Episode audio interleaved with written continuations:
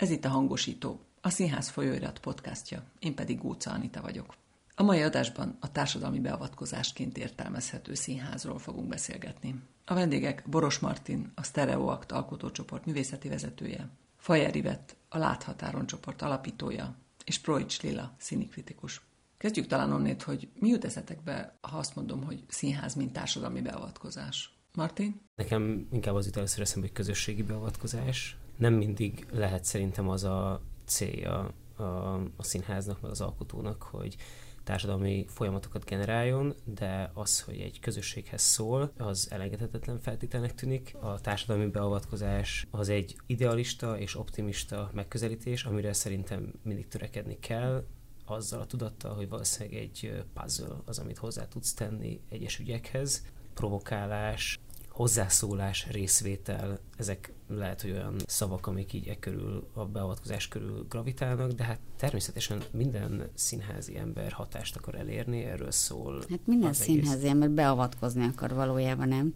Nekem itt azért a társadalom az fontos. Nem mindenki akar hatni a társadalomra. Mármint nem minden művész? Nem minden színházi minden ember mondjuk itt most színházról beszélünk. Markó Robival beszélgettem, aki a gyerekdarabunkat rendezte, egy fiatal rendező, és mondta, hogy hát ő már csak az ifjúsági darabokban hisz, meg a gyerekdarabokban, mert rájuk lehet hatni, és hát persze, hogy azt akarjuk, hogy változtassa meg az életét, hogy, hogy a nézeteit, hogy alakítsuk. És olyan jó volt, hogy igen, valaki ezt így kiáll és kimeri mondani, de valójában én is ezt gondolom, hogy igen, gondolkodjunk, gondolkodjunk magunkon, gondolkodjunk a másikon, együtt gondolkodjunk a dolgokról. Lila? Ehhez azt tenném hozzá, hogy, hogy ez valami értékelvű dolog, ez a társadalmi beavatkozás, azt hiszem. Tehát van valami adott esetben és ideális esetben egy közös elképzelés, közös érték, és akkor uh, ahhoz képest lehet dolgozni. Hogy mondjuk az ilyen uh, igazságosság, tehát hogyha ilyen nagyon általános mm. dolgokat akarok mondani, vagy a kisebbségeknek a kizárásának a gyengítése. Tehát valami társadalmi esélyegyenlőség. Igen, Tehát hogy az alkotók igen. azt mondod, hogy akkor egy olyan értékelvet vallanak, igen. ami alapján szeretnék, hogyha hatna a társadalmi beavatkozásuk. Igen tehát változtatna a világon. Igen. Ezért szerintem nem minden színházi előadás ambíciója az, hogy társadalmi beavatkozást tegyen. Tehát ez nem egy semleges dolog szerintem. Ha azt mondom, hogy, hogy mondjuk én mit értek alatt, akkor kicsit több, mint általában magunkról gondolkodni. Inkább akkor azt mondanám, hogy a minket körülvevő rendszerről gondolkodni nem feltétlenül politikai Hát, vagy a rendszerről. bennünk levő rendszerről, mert ez a rendszer sokszor bennünk van nem csak egy külső opresszió hatására, hanem a mi gondolkodásunk alakul bizonyos dolgok mentén, amiről, mint alkotóink gondolkodhatok másképp, és azt gondolom, hogy eze, ezeket az értékeket vagy kérdéseket szeretném taglalni a, a darabba, amit én bemutatok. Már ott lehet problémát keresni, hogy, hogy mennyi színházi emberben van meg a szándék arra, hogy közös ügyekről, vagy közügyekről, politikusan, vagy nem politikusan, dokumentaristán, vagy nem dokumentaristán beszéljen, a másik pedig az, hogy ez kell azért egy toolkit, tehát hogy ez egy, ez egy olyan elsajátítandó eszköztár, tehát úgy olyan, mint hogy meg kell tanulni azt is, hogy az ember hogyan rendez Csehovot, meg hogyan nyúl Shakespeare művekhez, nem egy ilyen evidencia, hogy az ember tud társadalmilag involvált, vagy beavatkozó előadásokat csinálni, tehát hogy azért ez, ez egy nagyon élő műfaj, bizonyos értelemben friss, még az is, amit már 30 éve kipróbáltak, szóval, hogy nem, nem évszázados azért a, a Kortárs Színház ilyen társadalmilag beágyazott ága. Jó pár pofonba bele kell futni szerintem, mire az ember tud érvényes és élményszerű és színházilag is értékelhető dolgot csinálni, és hogy van egy csomó olyan dolog, tehát mondjuk civilekkel együtt dolgozni, szakértőket bevonni a munkába, helyszín specifikus előadásokat csinálni, szóval hogy ezek, ezek mind olyan lehetséges ilyen eszköztárak, amik, amiket manapság nem oktatnak. Azt mondtad, hogy ugye pofonok kellenek. Egy ilyen fontos pofon mondasz? Azért is örülök nagyon, hogy ezt mondtad, mert nekem is voltak azért olyan élményeim, amikor nagyon értettem, hogy miért látom azt, amit látok, vagy miért vagyok részese valaminek.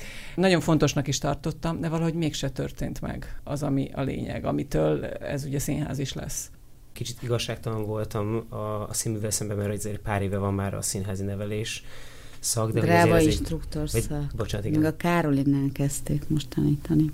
Igen, tehát hogy megjelent ez a dráma instruktor szak, amit én személy szerint az egyik legprogresszívabb, legörvendetesebb dolognak tartok a színházi oktatásban jelenleg. pofon.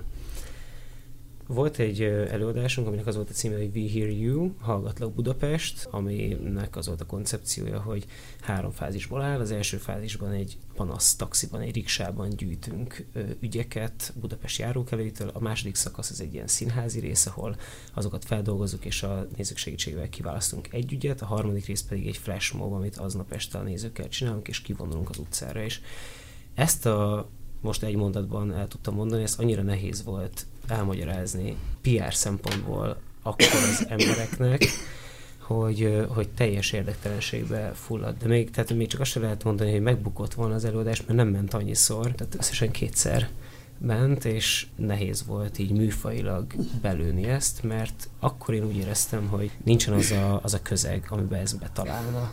Szerintem egy ilyen téves feltételezés volt, hogy ez a forma, ez működni fog lehet, hogyha ugye ezt Németországban csináltuk volna meg ugyanabban az évben, akkor totál más lett volna a reakció.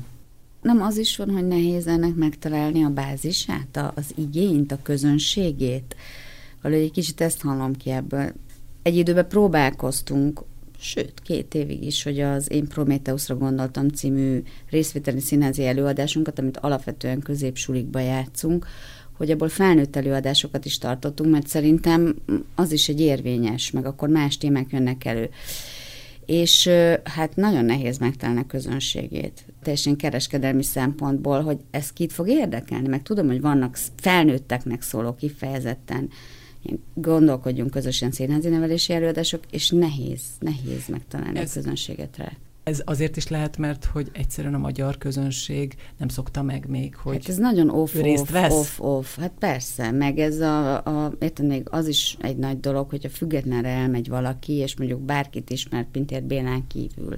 Tehát, hogy azért ez nagyon nem a mainstream része. Ezzel együtt, hogy egyre népszerűbb, meg pályázati úton is egyre több pályázat van kiírva, például színházi nevelésre, de azért az nagyon még inkább azért a középiskolára vagy az általánosra korlátozódik. Szóval ez még nagyon ritka, hogy ez egy valid felnőtteknek szóló műfaj is lehet.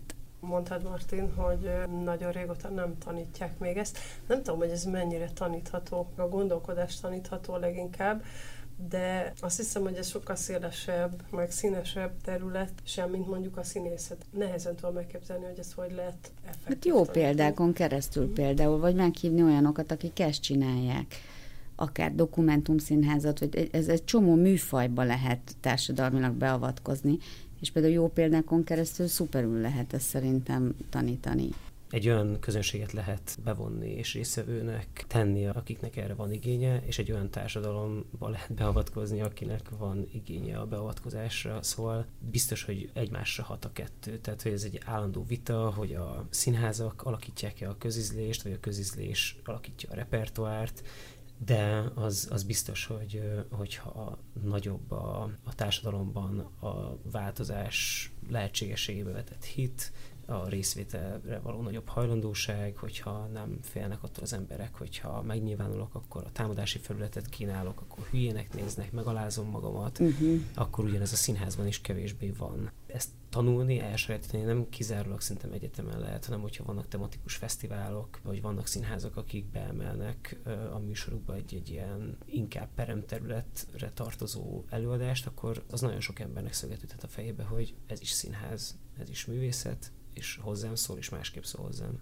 Mi most éppen előkészítünk egyet az őrkény Na, a... hát ez tök jó. Meg működik ott, tehát ez most nem a saját példám, csak valamit, amit test közelből Igen. látok. A, az őrkényben működik egy műhely, amit eleinte Iram néven futott, most őrkény köz, és ez kifejezetten a közösségi és ifjúsági programja, most saját helyszínük van, és mi most például átvittük oda a cím nélkül hajléktalanságról szóló színházi társasjátékunkat oda, korábban Jurányban játszottuk, és hogy, tehát, hogy van, van egy, egy igény erre, ami részben ilyen megújulásra való igény, részben egy ilyen terepadásra, másképpen színházat csináló embereknek, és most készítünk elő egy ilyen színpadi produkciót, ami, ami szintén egy ilyen civil színpados, polgárok színpada, mozgalmi előadás lesz. Különben az is egy társadalmi beavatkozás. Nekünk ez elkezdődött a múltkori felnőtteknek szóló darabunkba, hogy utána legyen egy beszélgetés például. Tehát szerintem ez egy nagyon szoftos kezdése ennek a dolognak, és azt gondolom, hogy erre van igény az emberekben. Pláne, ha egy olyan téma van, ami, ami nagyon személyesen megérintheti őket, szerintem meg ami nagyon általános és sok embert érint, ott, ott maradtak az emberek, és beszélgettünk, nagyon sokan ott maradtak, és most is azt szeretnénk majd a mostani előadás után, hogy legyen erre egy fórum, sokszor akár nem is facilitálva, hogy, hogy lehessen beszélgetni. Szerintem itt kezdődik. Azért oda még menjünk vissza, hogy ti hogy kanyarodtatok erre a területre? Martin általán egyértelmű, vagy egyenesebb az út. Ivette azért sok mindent csináltál. Ma ez olyan természetesnek Igen, tűnik. Ma sokkal Természetes útnak van. tűnik, de hát ma se annyira természetes, de mondjuk tíz évvel ezelőtt meg végképp nem az. Emlékszem, amikor megjöttem Amerikából 2008-ban, mert kint éltem egy pár évig, meg tanultam, meg dolgoztam, akkor még csak a káva, meg a kerekasztal volt például, és még alig volt közösségi színház. Serma Mártának volt egy-kettő ilyen civilekkel végzett dolga, de ahhoz képest most sok van. Nekem nagyon organikusan fakadt a mi csoportunk életében, hogy először bóc voltak, és aztán akartam nyitni a középiskolások felé is, mert egyszerűen érdekelt az a korosztály egy csomó olyan fiatalal találkoztam, miközben vittük a gyerek előadásunkat. Vidékre, láttam, hogy ott mik a problémák, mik merülnek föl, hogy élnek a fiatalok. Ismertem már Betlenfalvi Ádámot most konkrétan 1600 éve, még a Krétakörből, és akkor vele szövetkeztem, ő talált egy szuper darabot, amelyikben én szerelmes lettem, Edward Bond, ez csak néhány őrült szeretni Magyarországon sajnos, és akkor megcsináltuk az ablakot, és így kezdődött, és aztán csináltunk több ilyen középiskolásoknak szóló színházi nevelési darabot, és elkezdtünk utána fórum színházi előadást csinálni fiatalokkal terepen, tehát az, az is egy teljesen más munka, és ez egy hatalmas élmény, helyi gyerekekkel, fiatalokkal. Ott aztán direkten az a célod, hogy egy közösségnek az életét mondjuk megdobt, feldobd, gondolkodjanak, lássanak esetleg más lehetőséget, stb. Büszkék legyenek ott a helyi emberek, az iskola, a felnőttek a saját gyerekeikre, igen, ott nagyon direkten érvényesül ez. Tehát ott az egész az, az aztán pacekba a társadalmi beavatkozás. Martin, neked? Nekem előbb jött az a tendencia, hogy posztdramatikus színházat csinálunk, tehát hogy nem darabokat, ismert történeteket viszünk színre, hanem mindig van egy ilyen kreatív témakeresés, meg a munkamódszer is, ahogyan dolgozunk, hogy a próba folyamat első fel az mindig egy kutatás, egy kísérletezés és egy kollektív kreáció, és csak utána fordulunk át ilyen produkciósabb irányba, és az a igazából ilyen belsőleg motivált, vagy ilyen ízlés alapon motivált uh, igény, hogy a, hogy a nézőket valamilyen különleges pozícióba helyezzük. Tehát, hogyha alapvetésnek vesszük azt, hogy mindig megpróbálunk a jelenből, a jelennek alkotni minket érintő témák, frusztrációk alapján, akkor valahogyan ez már ön automatikusan kinyitja kicsit a, a területet, és, és akkor ilyen primérebb módon nyúlunk közösségi ügyekhez. És a módszer már egy értékválasztást teszem hozzá. Az, hogy mondjuk kutatással, egy egyenrangú viszonyban, nem pedig valakinek a fejében élő művészetet valósítja meg egy csoport. Ez már egy értékválasztás. Tehát, hogy egy problematikára épül, amit ő kutatni akar, igen. Igen, bár nem, de nem tudósok vagyunk, meg nem hm. aktivisták sem, bár jó lenne néha annak lenni artivista, ugye ez a most trendi kifejezés, azért alapvetően mi is a színházba járó, érvényes élményre és szórakozásra vágyó közönségekhez is szólunk, és ennek számomra az a módszere, hogy, hogy amikor megvan az az információ mennyiség, meg azok a kérdések, amiket provokálni akarunk, akkor arra sokszor már rákerül egy szürreális réteg. Dokumentumból indulunk, de végül is egy, egy dokumentum vagy egy ilyen poétikus valóság lesz belőle. Ez azért is alakult így, mert hogy annyi minden feszített a jelenből, hogy úgy érezted, egyszerűen érvényesebben tudsz beszélni, ha nincs darab? Én megmondom őszintén, hogy ez, ez nem egy tudatos döntés. Ízlés, belső motiváció, személyes érdeklődés, személyes élmények, emberi élmények is, meg az is, hogy rám színházban mi van legnagyobb hatással. Például a személyesség, amivel szintén sokszor élünk, mint eszköz, hogy látszólag vagy valóságosan a színészek magukat játszák, és hogy nagyon sokszor nálunk a színházi közeg az nem egy külső valós térnek a mímelése, hanem a színházterem maga, tehát ez is egy ilyen visszatérő elem. Ez a típusú személyesség, meg ez a típusú ilyen ö, valóságot mondok, és azáltal ö, hazudok egy, egy poétikus ö, metavalóságot ide, azt például tapasztaltam ilyet nézőként, és, és ezek megérintettek, ezek az esztétikák. Ez nagyon érdekes, hogy neked ez, ez például egy művészi élményedből is fakad, mert nekem például a bohóc iránti rajongásról, meg hogy mi bóc, az nekem is egy művészi hatás váltotta ki, mert láttam olyan bohócokat. De az, hogy elkezdtem ilyen módon kollaboratíve, témára épülve, problematikára épülve kutatni, csinálni előadásokat, azt egyértelműen egy társadalmi helyzet váltotta ki nálam. Én akkor Amerikába éltem, és akkor a, a kicsi gyerekemet tologattam jobbról balra, és akkor történtek itthon a, a gyilkosság sorozata romák ellen, és azt olvastam a Varó Szilvi cikkét, és sokkot kaptam. És akkor tényleg konkrétan azt éreztem, hogy ilyen nincs. Most hazamegyek, és valamit csinálok mert ez, ez elfogadhatatlan. Tehát ott egy nagyon erős indítatásom volt az, hogy egy, egy kisebb megalázott, teljesen egyetlen, egyenlőtlenségbe élő közösségnek például csináljak valamit. Vagy például tényleg a Kiállok érte című előadásunk, ami a fiatalkori prostitúcióról szól, a kávétársalattal együtt csináljuk, és az konkrétan úgy volt, hogy jött velünk egy újságíró Borsodban, amikor vittük a gyerekdarabunkat, és azt mondta, hogy miért nem csinálsz arról, hogy hogy adják el a lányokat? Hát tudod, hogy itt mi van? És akkor mondtam, nem. És így mesélt róla. És akkor pályáztam. Nem jött össze, találtam partnereket, a kávét, pályáztunk, összejött, elkezdtük, kutattuk egy évig, és most négy éve megy az előadás. Azt hiszem, hogy ez lehetetlen, hogy így legyen, és én itt tétlenül malmozzak. Tehát bennem ez egy nagy, nagy erő, hogy, hogy még fel tudok háborodni. Nekem az a felismerés, hogy a társadalom nem vevő feltétlenül arra, hogy részt vegyen, és hogy, hogy bármit meg lehet csinálni velünk, anélkül, hogy annak különösebb következménye lenne, az nem egy olyan erőként hatott rám, hogy na akkor most el kell kezdeni másképpen színházat csinálni, hanem az, hogy már az alapból egy kicsit más típusú színház csinálásunkat egy kicsit bátrabban kezdtem tematizálni. Amikor elkezdtem észrevenni, hogy a bevonós szótól sikítófrász kapnak az emberek, hogy már a kasszában megkérdezik, hogy de ugye nem interaktív, mert akkor visszaváltják a jegyüket. Ezek csak megerősítettek abba, hogy oké, okay, akkor itt van valami, amit érdemes keresgélni. Már maga a részvételisének a provokációja az már szerintem egy, egy fajta beavatkozás, tehát hogy nekünk nagyon különbözőek az előadásaink, a formájukat, témáikat tekintve, de amiben mindig van valami hasonlóság, az az, hogy mindig provokálja az, hogy te most nézője vagy az életednek, vagy résztvevője, főszereplője. Van olyan előadásunk, ami szinte kizárólag a részvételiséget tematizálja, ahol a nézők is szavaznak, és tulajdonképpen az előadás alakulását maguk döntik el. Egy civilekből álló fókuszcsoport van a színpadon, ez az új bemutatónk, a European Freaks,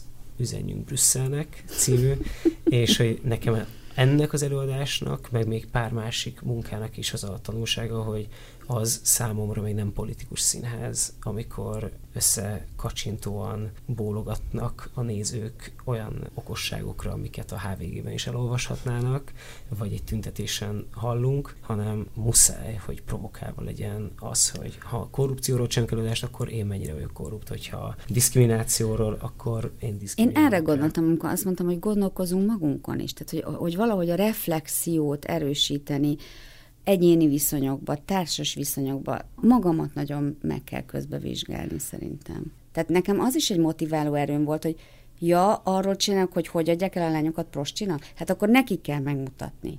Arról csinálok, hogy hogy élnek gyerekek anya-apa nélkül drogfaluba, hát akkor vigyük oda, ahol ez van, nem mintha itt a második kerületben nem lenne.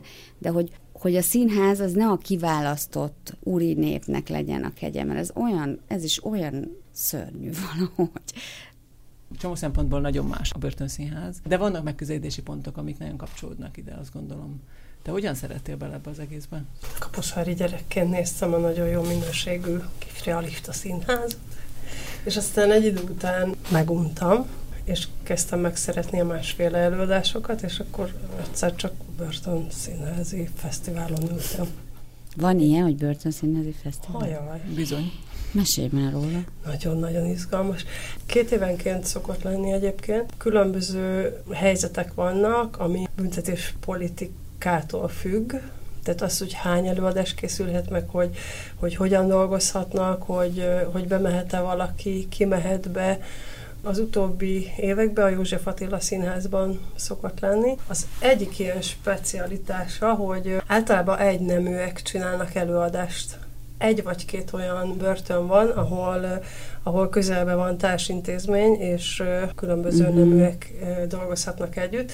Nekem az egyik ilyen legmeghatározóbb élményem az a kalocsai női fegyház, volt, ahol egy Charlie Nénye című előadást láttam. Az viszont fesztiválon kívül volt, az valami börtönrendezvény volt, és akkor, akkor meg lehetett nézni. Azt egy, egy börtönlelkész lány csinálta meg, egy magyar tanárosztálytársával, aki Kalocsán ott dolgozott, és azért ezt a darabot csinálták meg, mert ez az egy szöveg volt a börtönkönyvtárban, ami drámai formájú, és elképesztő izgalmas előadás lett belőle, soha nem csináltak előtte színházat, és ugye ebben van egy ilyen átöltözős szerep, hogy, hogy egy férfi szereplő eljátszik egy női szerepet, na most ezek csupa nők játszották. Ez ilyen zenés darab ráadásul, és egyszerűen tökéletesen megcsinált tökéletesen eladható előadás lett volna egyébként, de sokkal több volt benne, mert hogy gyilkosokat néztünk a színpadon közben, és minden mondatuk sokkal többet és sokkal többfélét jelentett ebbe a habos-babos vígjátékban is. Tök más jeleket meg eszközöket használnak, sok minden igazi benne. Sokkal élesebb az egész, tehát hogy az, hogy... Nagyobb a tétje? Na, sokkal nagyobb a tétje nekik. Volt szerencsém beszélgetni egy börtönpszichológussal, aki azt mondta, hogy egészen elképzelhetetlen kívülről, hogy, hogy mi megy már abban a szakaszban, amikor szóba jön egy ilyen program, hogy ki vehet benne részt. Egészen elképesztő dolgok indulnak el a börtönbe. Az, hogy egyáltalán kiút be egy ilyen programba, azt nagyon értő módon kell kísérni a, az ott dolgozó embereknek, mert egy nagyon sok vesztest hozó helyzet állhat elő. Tehát mindenki mielőtt... részt akar venni benne. Hát igen, alapvető dolog, hogy szeretnének sokan, és hogy ki mit vett be, abban az egy uh-huh. ilyen nagyon furcsa társadalomban, uh-huh. ami ott zártan működik. Uh-huh. Azt a, a beérkező színes csinálók se tudják, és, és valamikor ettől félre megy ez az egész. A hatás maga kiszámíthatatlanabb, amit az emberekre, a résztvevőkre Abszolút, gyakorol. igen egyszer Balas Gyarmaton láttam egy börtönszínházi előadást, és hogy ott már maga az előadás, mint esemény, azért volt nagyon érdekes, mert a nézők a fogvatartottak családja volt. Az biztos, hogy ez egy különleges találkozás volt, amennyire így fel tudtam mérni, és hogy nyilván azért minden fogvatartás egy trauma is a, a családba, és hogy úgy tűnik, hogy, hogy ennek a feldolgozásában ez egy tök fontos lépcső, de ezt teljesen laikusként, ott nézőként ezt éreztem. Még egy utolsó, szándékosan provokatív kérdés nem féltek attól, hogy ez a társadalmi töltet esetleg kicsit politikai, publicisztikai ízűvé tesz egy előadást? És kérdezem ezt úgy, hogy pont a múlt héten láttam. Ivették, én Prométeuszra gondoltam című előadását, úgyhogy még elég frissen él bennem, hogy milyen lútbőröztető hatással volt rám különösen az a rész, amikor a gyerekek írják a szlemet Horváth Kristóf vezetésével, és először csak felolvassák, azután Kristóf azt mondja nekik, hogy álljanak fel, amikor olvassák, éljék bele magukat, mozogjanak, gesztikuláljanak. És akkor a pillanat tört része alatt ez a csapat ártatlan fiatal teljesen átalakul, és hirtelen ismerősé válik a kép, amit látok. Csak azokon a felvételeken fekete bakancsban skandáltak hasonló szövegeket. Katartikus pillanat volt tényleg. De ettől függetlenül azért kíváncsi vagyok arra, hogy van-e bennetek félelem azzal kapcsolatban, hogy ez a felháborodás, amiről Ivet is beszélt, didaktikusság túl kiszámíthatóvá teszi az előadást. Én nem félek tőle. Mert látszik mindig, hogy működik-e valami? Azért is, ha netán valami nem... Mert olyanok a darabok, meg, meg, meg attól, hogy engem az a vágy hajt, hogy gondolkozzunk el magunkon, attól még nem egy konkrét üzenetet fogalmazok meg, és teszek egy tételmondatot előadással. Tehát attól még kérdéseket... Hely... Igen, attól még kérdéseket és helyzeteket teszek föl azt akartam belebeszélni, hogy a kritikusok látnak sok hamletet, meg sok ezt, meg azt, meg azt. Nagyon nagy része didaktikus. Szóval ez nem, nem műfaj függő szerintem. Alapvetően a cél a kérdezés, nem egy üzenet átadása, mert hogyha azzal mennél bele egy munkába, akkor azt már ott el kell felejteni, szerintem, mert akkor valójában nem gondolkozol róla, hogyha nem kérdéseid vannak. Ezért nagyon nagy részt forma kérdése is, tehát hogy a mi előadásainkban a mozgásnak, képeknek, interakciónak, játéknak ugyanakkor a szerepe van sokszor, mint a szövegnek magának, tehát hogy már alapból nem egy ilyen hiperrealista valóságban vagyunk, ahol látunk modellezve helyzeteket, szóval annál egy kicsit ilyen kicsavartabbak az előadások, vagy ilyen indirektebbek, tehát hogy ha máshogy nem, akkor egy szavak nélküli párbeszédben vagyunk a nézőkkel, aminek a során ez is úgy általuk bogozódik ki, tehát hogy mi inkább platformot szeretünk kínálni, amit a, a néző tölt fel, vagy veszi ki abból, amihez tud kötődni. Egy kicsit kötekedni akarok ezzel. Nagyon sokszor láttam azt, hogy tök jó kérdés, feltevést nyitott helyzetek, és nem kezd semmit a válaszokkal, tehát hogy elfogadja, hogy minden válasz jó. És ez, ez egyrészt szimpatikus, másrészt meg már szor nézve szerintem egy probléma tud lenni.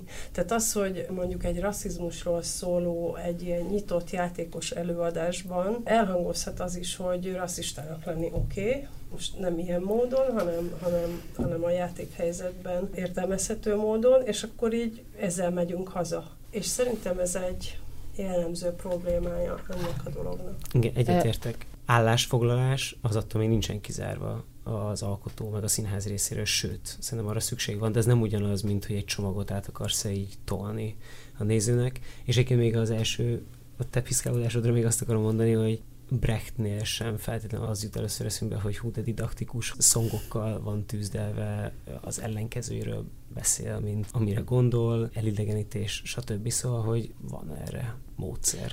Ez nekem egy nehézség különben, mint drámapedagógus, hogy nem mondhatom azt a gyereknek, hogy ne szórakozzál már, hogy a menekülteket szidott te.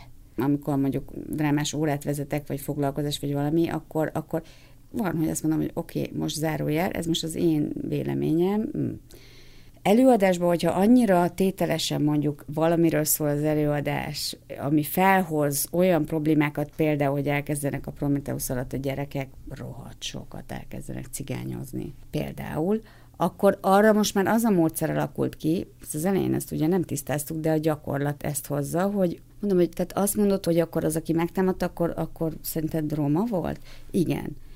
Volt olyan, amikor felnőtt előadásban volt, ezt képzeld el, és ez nem hangzik el sehol és akkor Kristóf, aki kendét játsza, mondja, hogy de hát ezt nem mondtam.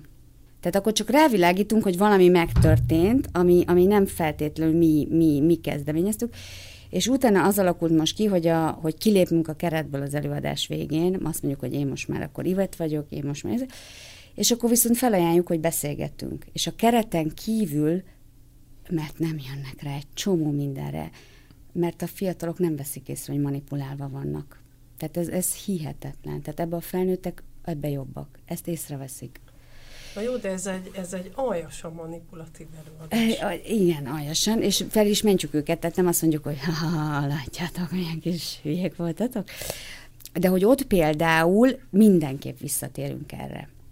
És például a legutóbb azt csináltuk, hogy van benne egy drámás játék, az a Fusson az aki, ami a darab része, ami arról szól, hogy akire igaz ez a mondat, középen áll valaki, mond egy állítást, akire ez igaz, a kör széléről fut, és talál magának egy másik helyet.